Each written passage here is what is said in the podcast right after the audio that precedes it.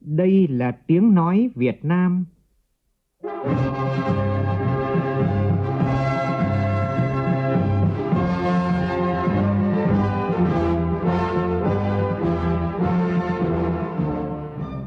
là tiếng nói Việt Nam, phát thanh từ Hà Nội, thủ đô nước Cộng hòa xã hội chủ nghĩa Việt Nam.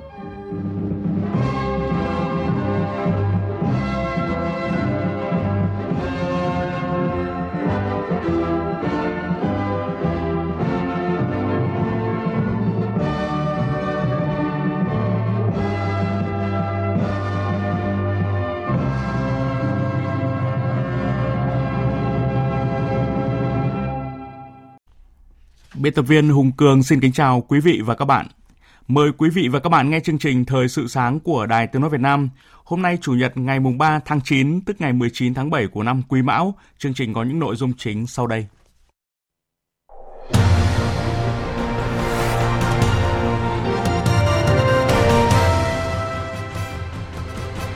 Trưởng ban tuyên giáo Trung ương Nguyễn Trọng Nghĩa nêu rõ cuốn sách của Tổng Bí thư Nguyễn Phú Trọng một số vấn đề về đường lối quân sự chiến lược quốc phòng trong sự nghiệp xây dựng và bảo vệ Tổ quốc Việt Nam xã hội chủ nghĩa thời kỳ mới có giá trị nhiều mặt cả về lý luận và thực tiễn. Sôi động các hoạt động mừng Tết độc lập diễn ra trên khắp cả nước, còn tại các công trình giao thông trọng điểm trên tuyến cao tốc Bắc Nam, các cán bộ công nhân viên vẫn thi công với 100% quân số. Giới trẻ thành phố Hồ Chí Minh với nhiều cách khác nhau thể hiện tình yêu nước bằng những hành động thiết thực và sáng tạo. Trong phần tin quốc tế, Ngoại trưởng Nga cho biết Nga sẽ chặn tuyên bố chung của hội nghị thượng đỉnh G20 diễn ra trong tháng này nếu tuyên bố không phản ánh quan điểm của Nga về vấn đề Ukraine và các cuộc khủng hoảng khác. Dự án âm nhạc thiện nguyện của Mỹ có tên Lost Voice giúp thanh thiếu niên chữa lành tổn thương.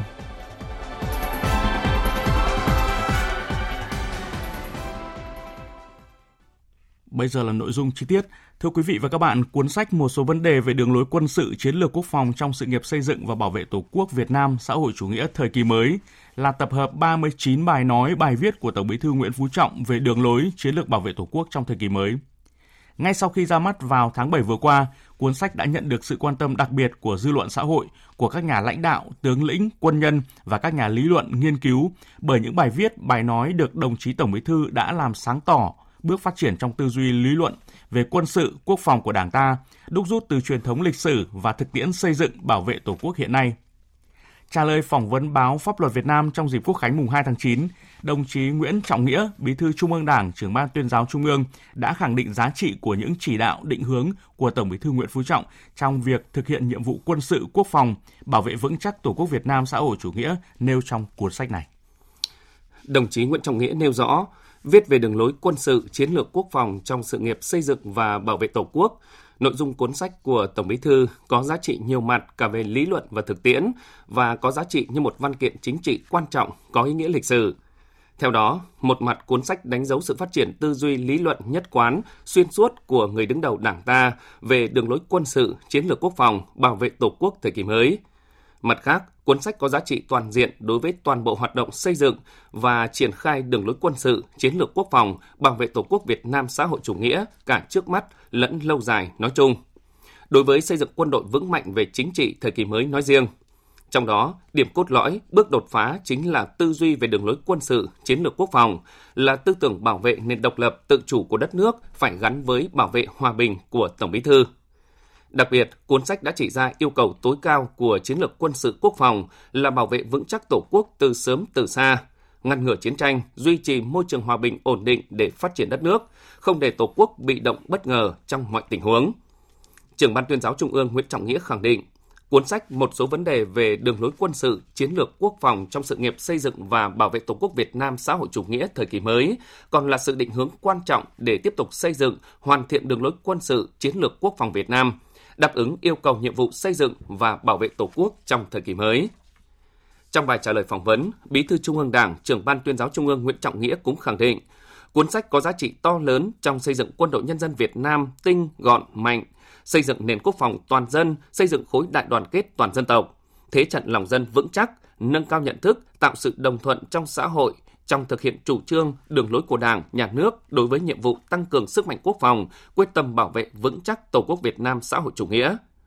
Sự ra đời của cuốn sách một số vấn đề về đường lối quân sự, chiến lược quốc phòng trong sự nghiệp xây dựng và bảo vệ Tổ quốc Việt Nam xã hội chủ nghĩa thời kỳ mới, cùng với cuốn sách một số vấn đề lý luận và thực tiễn về chủ nghĩa xã hội và con đường đi lên chủ nghĩa xã hội ở Việt Nam của Tổng Bí thư Nguyễn Phú Trọng xuất bản vào tháng 2 năm 2022 là sự thống nhất, hoàn chỉnh về mọi mặt trong hệ thống quan điểm của Tổng Bí thư về hai nhiệm vụ chiến lược trọng yếu và có mối quan hệ biện chứng giữa xây dựng chủ nghĩa xã hội và bảo vệ Tổ quốc Việt Nam xã hội chủ nghĩa. Một trong 10 mối quan hệ lớn được Đảng ta xác định từ văn kiện Đại hội 11 và tái khẳng định trong văn kiện Đại hội 13. Các hoạt động văn hóa, thể thao, du lịch tiếp tục diễn ra tại nhiều địa phương trong cả nước trong dịp Quốc khánh mùng 2 tháng 9. Tối qua tại thành phố Hồ Chí Minh diễn ra chương trình nghệ thuật đặc biệt Việt Nam niềm tin ngời sáng và chương trình bắn pháo hoa kỷ niệm 78 năm ngày Cách mạng tháng 8 và Quốc khánh mùng 2 tháng 9. Phóng viên Tỷ Huỳnh Kim Dung thường trú tại thành phố Hồ Chí Minh phản ánh. Chương trình Việt Nam niềm tin người sáng phục vụ công chúng tại sân khấu phố đi bộ Nguyễn Huệ, quận 1, thành phố Hồ Chí Minh. Chương trình được đầu tư theo hình thức nghệ thuật sân khấu hóa. Xuyên suốt chương trình là những trang sử hào hùng được thể hiện qua nhiều ca khúc, khắc đậm dấu ấn lịch sử khi Chủ tịch Hồ Chí Minh đọc bản tuyên ngôn độc lập tại quảng trường Ba Đình. Anh Bùi Quang Thống, ngụ thành phố Thủ Đức, theo dõi chương trình nghệ thuật đặc biệt cho biết. Thì tôi thấy đất nước Việt Nam càng ngày càng phát triển, có tiếng nói trên chiến trường quốc tế, vị thế càng ngày càng nâng cao. Tôi hy vọng là tất cả là đời sống của người dân Việt Nam cũng như là mình mang những cái gì mà tốt đẹp mình đã từng trải qua những đau thương của thời chiến tranh rồi, mình mang những cái tình yêu thương đó bạn bè quốc tế, hòa bình thì nó tốt đẹp hơn và con người thì yêu quý nhau hơn, không nhất thiết là phải là màu da. Cũng trong tối nay, thành phố Hồ Chí Minh tổ chức bắn pháo hoa tại hai điểm, gồm điểm tầm cao ở khu vực đầu đường hầm sông Sài Gòn, thành phố Thủ Đức và chương trình bắn pháo hoa tầm thấp tại công viên văn hóa Đầm Sen, quận 11. Tại Hải Phòng, trong dịp nghỉ lễ Quốc khánh mùng 2 tháng 9 năm nay, thành phố tổ chức nhiều hoạt động văn hóa nghệ thuật tạo không khí vui tươi phấn khởi, đồng thời giáo dục người dân, đặc biệt là thế hệ về truyền thống dân tộc. Phản ánh của phóng viên Đài tiếng nói Việt Nam thường trú khu vực Đông Bắc.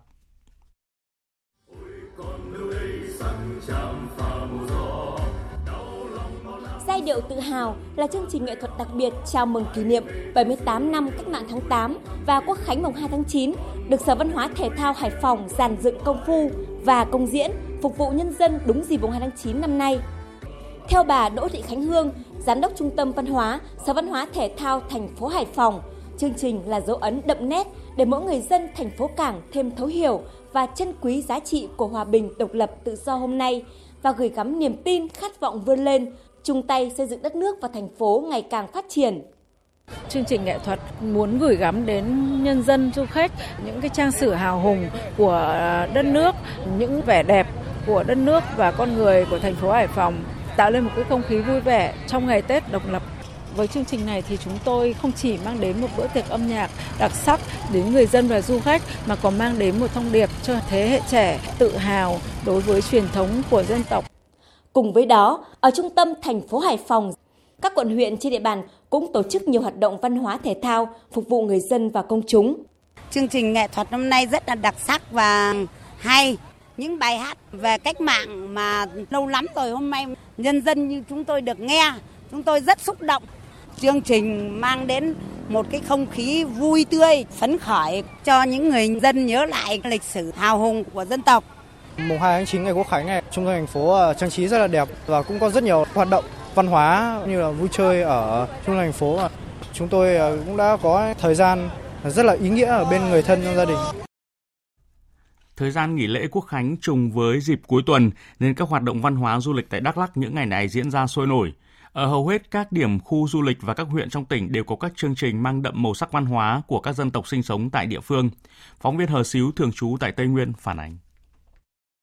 Tại quảng trường mùng 10 tháng 3 thành phố Buôn Ma Thuột, trong hai ngày qua có nhiều hoạt động diễn ra sôi nổi như triển lãm sách, ảnh và trình diễn thời trang với chủ đề tự hào bản sắc dân tộc, chương trình nghệ thuật lời người vọng mãi non sông. Chị Diêm Thị Hạnh ở thành phố Hồ Chí Minh chia sẻ. Tuyệt vời ấy, tại vì được xem hình ảnh của áo dài mà mang bản sắc dân tộc như thế này. Tại vì mình cũng là sinh ra và lớn lên ở đây ấy, nên cảm giác rất là tự hào. Tại Bảo tàng Đắk Lắk, trong hai ngày mùng 2 và mùng 3 tháng 9 có chương trình trải nghiệm di sản văn hóa chủ đề Nọ ơi. Du khách tham gia được hòa mình vào nghệ thuật xòe thái, múa sạp, trải nghiệm cách thêu và cách đội chiếc khăn piêu truyền thống, cũng như thưởng thức ẩm thực của người Thái. Tại buôn du lịch cộng đồng A Thôn, phường Tân Lợi, Không gian văn hóa cà phê già làng Amaharin cuốn hút du khách với chương trình âm nhạc Tây Nguyên đặc sắc, hòa quyện bên những nếp nhà dài truyền thống ED. Còn tại điểm du lịch cộng đồng Buôn Tầng Chú xã E cao cùng với tham quan chụp ảnh tại tuyến đường Bích Họa, du khách được trải nghiệm đời sống của người ED với nhiều hoạt động thú vị. Bà Hờ Giam Buôn Krong, trưởng nhóm du lịch cộng đồng Buôn Tân Chú, cho biết. Trong dịp lễ um, đối với uh, hợp tác xã dệt thổ cẩm Tân Bông cũng như du lịch cộng đồng Buôn Tân Chú vẫn tiếp tục đón khách về trải nghiệm truyền thống của đồng bào ED, ví dụ như là dệt vải, tạc tượng dân gian, rồi ủ rượu cần, ẩm thực, các cái chương trình văn nghệ cống chiêng. Tại huyện Eka, Liên hoan văn hóa cổng chiêng thể thao cấp huyện lần đầu được tổ chức đúng vào dịp nghỉ lễ Quốc khánh năm nay. Mặc dù đang trong dịp nghỉ lễ Quốc khánh mùng 2 tháng 9 kéo dài 4 ngày, nhưng trên các công trình giao thông trọng điểm, trong đó có dự án đường bộ cao tốc Bắc Nam, những cán bộ, công nhân viên, người lao động vẫn không nghỉ lễ, nỗ lực thi công đảm bảo tiến độ công trình. Dự án thành phần thuộc dự án đường bộ cao tốc Bắc Nam phía Đông giai đoạn 1 2017-2020 Mỹ Thuận Cần Thơ phải hoàn thành trong năm 2023 này. Do thời gian thi công không còn nhiều, cho nên các nhà thầu tại dự án đang đua tiến độ để về đích. Trong dịp lễ này, lực lượng cán bộ công nhân của Tổng công ty xây dựng Trường Sơn vẫn duy trì 100% quân số, tổ chức thi công tăng ca tăng kíp. Trong khi đó, dự án Diễn Châu Bãi Vọt theo kế hoạch phải hoàn thành vào tháng 4 năm 2024. Nhiều tháng qua, dự án này nằm trong danh sách các dự án thành phần chậm tiến độ. Để bù đắp cho những khoảng thời gian chậm trễ trước đó, nhà thầu đã chỉ đạo tổ chức sản xuất bình thường trong dịp nghỉ lễ này với 5 đơn vị, hơn 200 nhân lực. Tại dự án thành phần Vũng Áng Bùng do Ban Quản lý Dự án 6 làm chủ đầu tư cũng được nhà thầu thực hiện trong dịp Quốc Khánh. Lãnh đạo Ban Quản lý Dự án 6 chia sẻ, tranh thủ thời tiết thuận lợi tại khu vực miền Trung, đơn vị đã chỉ đạo các nhà thầu tăng cường máy móc, thiết bị để đẩy nhanh thi công trên công trường trước khi mùa mưa sắp đến. Mừng dịp lễ Quốc khánh mùng 2 tháng 9 tại hai dự án thành phần cao tốc phía Nam, Cần Thơ Hậu Giang và Hậu Giang Cà Mau, các mũi thi công cũng đang giữ vững vị trí để tăng tốc các công trình cầu trên tuyến, đường công vụ trong bối cảnh dự án còn khó khăn nguồn cung ứng vật liệu đắp nền. Thưa quý vị và các bạn, với những người trẻ, cách để thể hiện lòng yêu nước không gì thiết thực hơn là hành động. Và cũng chính vì thế mà đã và đang có rất nhiều bạn trẻ thể hiện lòng yêu nước bằng những khả năng sáng tạo của mình. Mời quý vị và các bạn cùng nghe bài viết của phóng viên Vũ Hường, thường trú tại thành phố Hồ Chí Minh để hiểu hơn về những công việc cụ thể của những bạn trẻ này. The third award of $2,000 goes to in the category of robotics and intelligent machines from Ho Chi Minh, Vietnam. Tháng 5 vừa qua, Lê Minh Đức và Nguyễn Lê Trung Kiên, hai học sinh lớp 11 trường Trung học phổ thông chuyên Lê Hồng Phong, thành phố Hồ Chí Minh đã giành giải đặc biệt tại cuộc thi khoa học kỹ thuật quốc tế 2023 Regeneron ISEF 2023 với đề tài mô hình robot 4 chân hỗ trợ tìm kiếm, cứu hộ người trong vùng bị sạt lở. Đề tài này cũng đã đạt giải nhất cuộc thi khoa học kỹ thuật cấp quốc gia. Có cơ hội đặt chân đến sân chơi khoa học kỹ thuật thế giới tại Mỹ lần này, các em nhận ra rằng học sinh Việt Nam cũng không thua kém gì bạn bè quốc tế và từ đó thôi thúc mong muốn được đóng góp nhiều hơn, dám nghĩ, dám làm để có thể tạo ra những sản phẩm Made in Việt Nam. Đó cũng là lý do Đức muốn tiếp tục theo đuổi con đường học ngành cơ khí sau này. Và trong tương lai thì em ờ, sẽ cố gắng cho dồi và bổ sung kiến thức để có thể ờ, làm được nhiều dự án hơn nữa và em mong muốn có thể tạo được những cái hội nhóm học sinh có cùng đam mê robot với mình và tạo ra những sản phẩm để không chỉ đi thi mà còn phục vụ cho đời sống thực tế của con người. Hôm nay chúng tôi đã quân hơn 40 bàn để đánh bay đồng đắc này. Các bạn đã sẵn sàng chưa?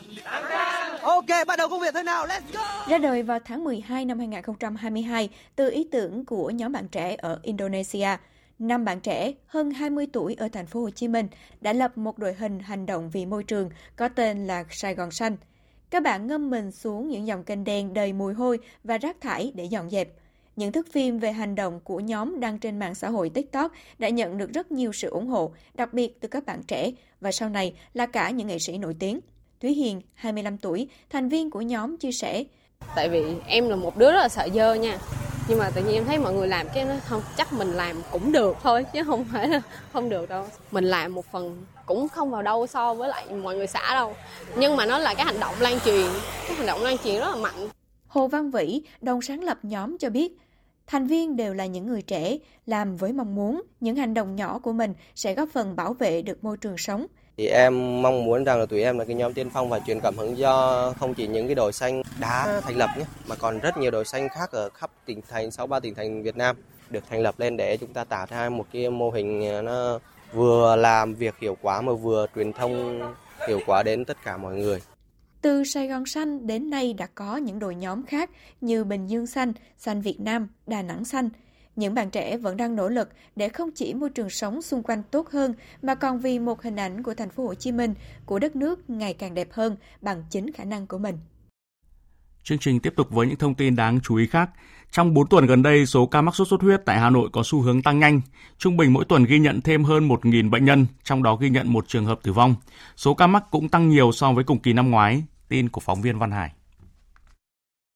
Hiện có gần 1.000 bệnh nhân sốt xuất huyết đang điều trị tại các bệnh viện trên địa bàn thành phố Hà Nội. Những quận huyện ghi nhận nhiều bệnh nhân là Thạch Thất, Thanh Trì, Hoàng Mai, Bắc Từ Liêm, Hà Đông, Phú Xuyên, Thường Tín, Nam Từ Liêm. Những xã phường có ổ dịch lớn là xã Phùng Xá và Hữu Bằng thuộc huyện Thạch Thất, xã Vĩnh Quỳnh và Tả Thanh Oai thuộc huyện Thanh Trì, phường Định Công thuộc quận Hoàng Mai, xã Văn Tự thuộc huyện Thường Tín. Dự báo tình hình sốt xuất huyết tại Hà Nội sẽ tiếp tục diễn biến phức tạp trong thời gian tới, số mắc sẽ tiếp tục gia tăng. Dự báo đỉnh dịch năm nay có thể rơi vào khoảng tháng 9 đến tháng 11. Thành phố vẫn đang kiểm soát tốt tình hình sốt xuất huyết trên địa bàn. Ờ, và năm nay thì cái dịch ờ, bệnh sốt xuất huyết cũng đến sớm hơn so với cả ờ, hơn một tháng so với cả các năm trước. Và trong quá trình theo dõi dịch bệnh sốt xuất huyết hàng năm thì chúng tôi thấy rằng là hiện nay thì cái tình hình bệnh nhân đang có xu hướng tăng nhanh. Và dự báo là tình hình dịch thì cũng sẽ đạt cao điểm vào tháng 10 và tháng 11 Thông tin từ Ủy ban An toàn Giao thông Quốc gia cho biết trong ngày thứ hai của kỳ nghỉ lễ, toàn quốc xảy ra 30 vụ tai nạn giao thông làm chết 18 người, gần 2.300 trường hợp vi phạm nồng độ cồn bị xử phạt. Tiếp theo là tin áp thấp nhiệt đới trên Biển Đông suy yếu từ bão số 3. Đêm qua, sau khi di chuyển vào vùng ven biển phía tây nam tỉnh Quảng Đông, Trung Quốc, bão số 3 đã suy yếu thành áp thấp nhiệt đới. Hồi 1 giờ hôm nay, vị trí tâm áp thấp nhiệt đới ở vào khoảng 21,4 độ Vĩ Bắc, 110,3 độ Kinh Đông trên vùng ven biển phía đông bán đảo Lôi Châu, Trung Quốc. Sức gió mạnh nhất vùng gần tâm áp thấp nhiệt đới mạnh cấp 6, cấp 7, giật cấp 9, di chuyển theo hướng Tây Tây Nam, tốc độ khoảng 10 km một giờ. Đến 13 giờ hôm nay, vị trí tâm áp thấp nhiệt đới ở vào khoảng 20,3 độ Vĩ Bắc, 109,3 độ Kinh Đông trên vùng biển phía Tây Bắc của đảo Hải Nam, Trung Quốc, gió cấp 6, giật cấp 8, di chuyển theo hướng Tây Tây Nam, mỗi giờ đi được 10 đến 15 km.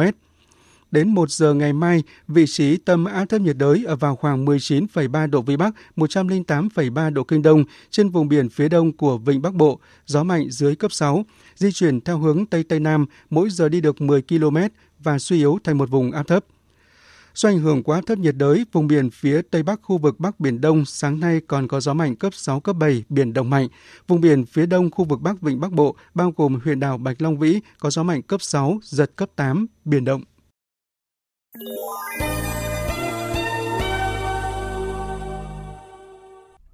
Chuyển sang phần tin quốc tế, Thông cáo báo chí ngày 2 tháng 9 của Bộ Ngoại giao và Hợp tác Quốc tế Campuchia cho biết tân thủ tướng nước này, ông Hun Manet, sẽ dẫn đầu phái đoàn Campuchia tham dự hội nghị cấp cao Hiệp hội các quốc gia Đông Nam Á ASEAN lần thứ 43 và các hội nghị cấp cao liên quan tại thủ đô Jakarta từ ngày 4 đến ngày 7 tháng 9, theo lời mời của Chủ tịch Luân phiên ASEAN Tổng thống Indonesia Joko Widodo. Quân đội Hàn Quốc đưa tin Triều Tiên tiếp tục thử tên lửa trong tuần này và ngày hôm qua đã bắn thêm một số tên lửa hành trình ra biển. Các vụ thử tên lửa diễn ra khi cuộc tập trận quân sự chung của Mỹ và Hàn Quốc sắp kết thúc. Nhà lãnh đạo Kim Jong-un mới đây tuyên bố với những động thái đối đầu liều lĩnh của Mỹ và các thế lực thù địch khác, vùng biển ngoài khơi bán đảo Triều Tiên đã bị biến thành điểm tập trung vũ khí chiến tranh lớn nhất thế giới, thành vùng biển bất ổn nhất với nguy cơ xảy ra chiến tranh hạt nhân. Ngoại trưởng Nga Sergei Lavrov cho biết Nga sẽ chặn tuyên bố chung của hội nghị thượng đỉnh G20 diễn ra trong tháng này nếu tuyên bố không phản ánh quan điểm của Nga về vấn đề Ukraine và các cuộc khủng hoảng khác. Ngoại trưởng Lavrov sẽ đại diện cho Nga dự hội nghị diễn ra từ ngày 9 đến ngày 10 tháng 9 của nhóm 20 nền kinh tế phát triển và mới nổi hàng đầu G20 diễn ra ở New Delhi, Ấn Độ. Ngoại trưởng Lavrov cáo buộc phương Tây đang phá hoại các thể chế quốc tế bằng cách thúc đẩy chương trình nghị sự của riêng mình và không tham khảo ý kiến của Nga. Ngoại trưởng Nga gợi ý nếu không thể đạt được sự đồng thuận tại cuộc họp G20 thì Chủ tịch G20 có thể đưa ra một thông cáo chung không mang tính ràng buộc. Ngày hôm qua, bước sang tuần thứ 35 liên tiếp, hàng chục nghìn người Israel đã xuống đường ở Tel Aviv để phản đối kế hoạch cải tổ tư pháp của Thủ tướng Benjamin Netanyahu. Cảnh quay từ máy bay không người lái cho thấy một biển cờ Israel và các biểu ngữ khổng lồ. Vào tháng 8, Tòa án tối cao Israel đã bắt đầu xem xét một loạt kháng cáo liên quan đến cuộc cải tổ tư pháp do Thủ tướng Netanyahu và Liên minh cực hữu của ông thực hiện, gây ra một cuộc khủng hoảng trong nước chưa từng có. Kể từ khi được công bố vào hồi tháng 1 năm nay, kế hoạch của chính phủ đã gây chia rẽ trong công chúng Israel và thậm chí cả trong quân đội, châm ngòi cho một trong những phong trào phản đối lớn nhất trong lịch sử Israel. Thưa quý vị, Lord Voice, một dự án âm nhạc thiện nguyện ở Mỹ, đang giúp hàng trăm nghìn thanh thiếu niên được nói lên tiếng nói của mình để được lắng nghe, được chia sẻ, được chữa lành những tổn thương. I was 15 the first time I got incarcerated. Năm 15 tuổi, lần đầu tiên tôi bị bắt giam. Tuổi thơ của tôi thực sự khó khăn. Mẹ tôi là một người mẹ đơn thân và cuộc sống của chúng tôi rất nghèo khổ. Tôi gia nhập vào một đám bạn xấu vì ở đó tôi cảm thấy mình dễ được chấp nhận hơn. Nhưng bị tạm giam ở tuổi vị thành niên là một trải nghiệm khó khăn. Jeremy Bonwin, một thanh niên sinh sống tại Michigan, có lẽ không thể dễ dàng nói ra câu chuyện của mình như thế nếu không gặp được Mike Bone, người sáng lập dự án Lost Voice, tạm dịch là những tiếng nói bị đánh mất. Lần đầu tiên Michael Bohm biết về nhóm thanh niên này là vào năm 2005 khi anh được mời tới nói chuyện về sự nghiệp văn chương của mình tại một trung tâm giam giữ trẻ vị thành niên ở Michigan. Khi những đứa trẻ bước vào, những khuôn mặt mang đầy vẻ u tối, bế tắc đã khiến trái tim của anh nhói đau và Lost Voice ra đời – Ý nghĩa nhân văn của Lost Voice khiến dự án nhận được nhiều sự ủng hộ mạnh mẽ của các nhạc sĩ trên khắp nước Mỹ, đưa chương trình đến với ngày một nhiều các trung tâm giam giữ, các cơ sở dân cư. Họ cùng nhau tạo ra một không gian để trẻ em thuộc mọi tầng lớp xã hội có thể tự do diễn đạt những gì mình muốn, vượt qua những cảm xúc khó khăn. Michael Bone cho biết. Họ viết ra bất cứ thứ gì họ muốn, đôi khi thật ngốc nghếch, nhưng đằng sau những ca từ tưởng chừng ngốc nghếch đó là những tiết lộ về cuộc đời của họ. Đôi khi là những câu chuyện rất đau lòng. Họ có thể nói bất cứ điều gì họ muốn, nhiều hay ít. Chúng tôi chỉ lắng nghe, không hỏi, không chất vấn. Được nói ra những gì chất chứa trong lòng là cách giúp nhiều đứa trẻ vượt qua tổn thương, vượt qua khó khăn về cảm xúc, nhất là với những em còn mang nặng tâm lý không được sự đón nhận của xã hội. Meg Annie là một trong những đứa trẻ như thế. Bài hát của em thật khó để yêu. Nó cũng giống như những gì đang xảy ra với em vậy. Dự án giúp ích rất nhiều cho tâm trạng của em và em bắt đầu viết nhạc. Em sẽ không biết làm cách nào để giải bày những cảm xúc của mình nếu không có âm nhạc. Mỗi chương trình trôi qua, Last Voice lại giúp thêm nhiều thanh thiếu niên được nói lên tiếng nói của mình để các em có thể từng bước tự vượt qua những khó khăn của bản thân và kết nối với thế giới, nơi luôn chờ đón các em trở về với cuộc sống bình thường.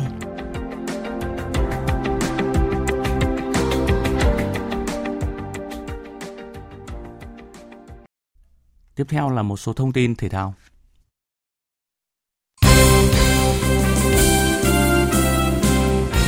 Quý vị và các bạn, tay vợt 40 tuổi Nguyễn Tiến Minh đã giành chiến thắng 2-0 trước đối thủ đàn em là Nguyễn Tiến Tuấn trong trận chung kết đơn nam giải vô địch cầu lông cá nhân quốc gia 2023. Đây cũng là lần thứ 15 Tiến Minh vô địch giải cầu lông cá nhân quốc gia. Còn ở nội dung đơn nữ, Nguyễn Thùy Linh thắng dễ Trần Thị Phương Thúy để tiếp tục thống trị nội dung này. Chiều qua, hai đội tuyển U23 Singapore và U23 Yemen đã có mặt tại Phú Thọ để chuẩn bị cho các trận đấu trong khuôn khổ bảng C.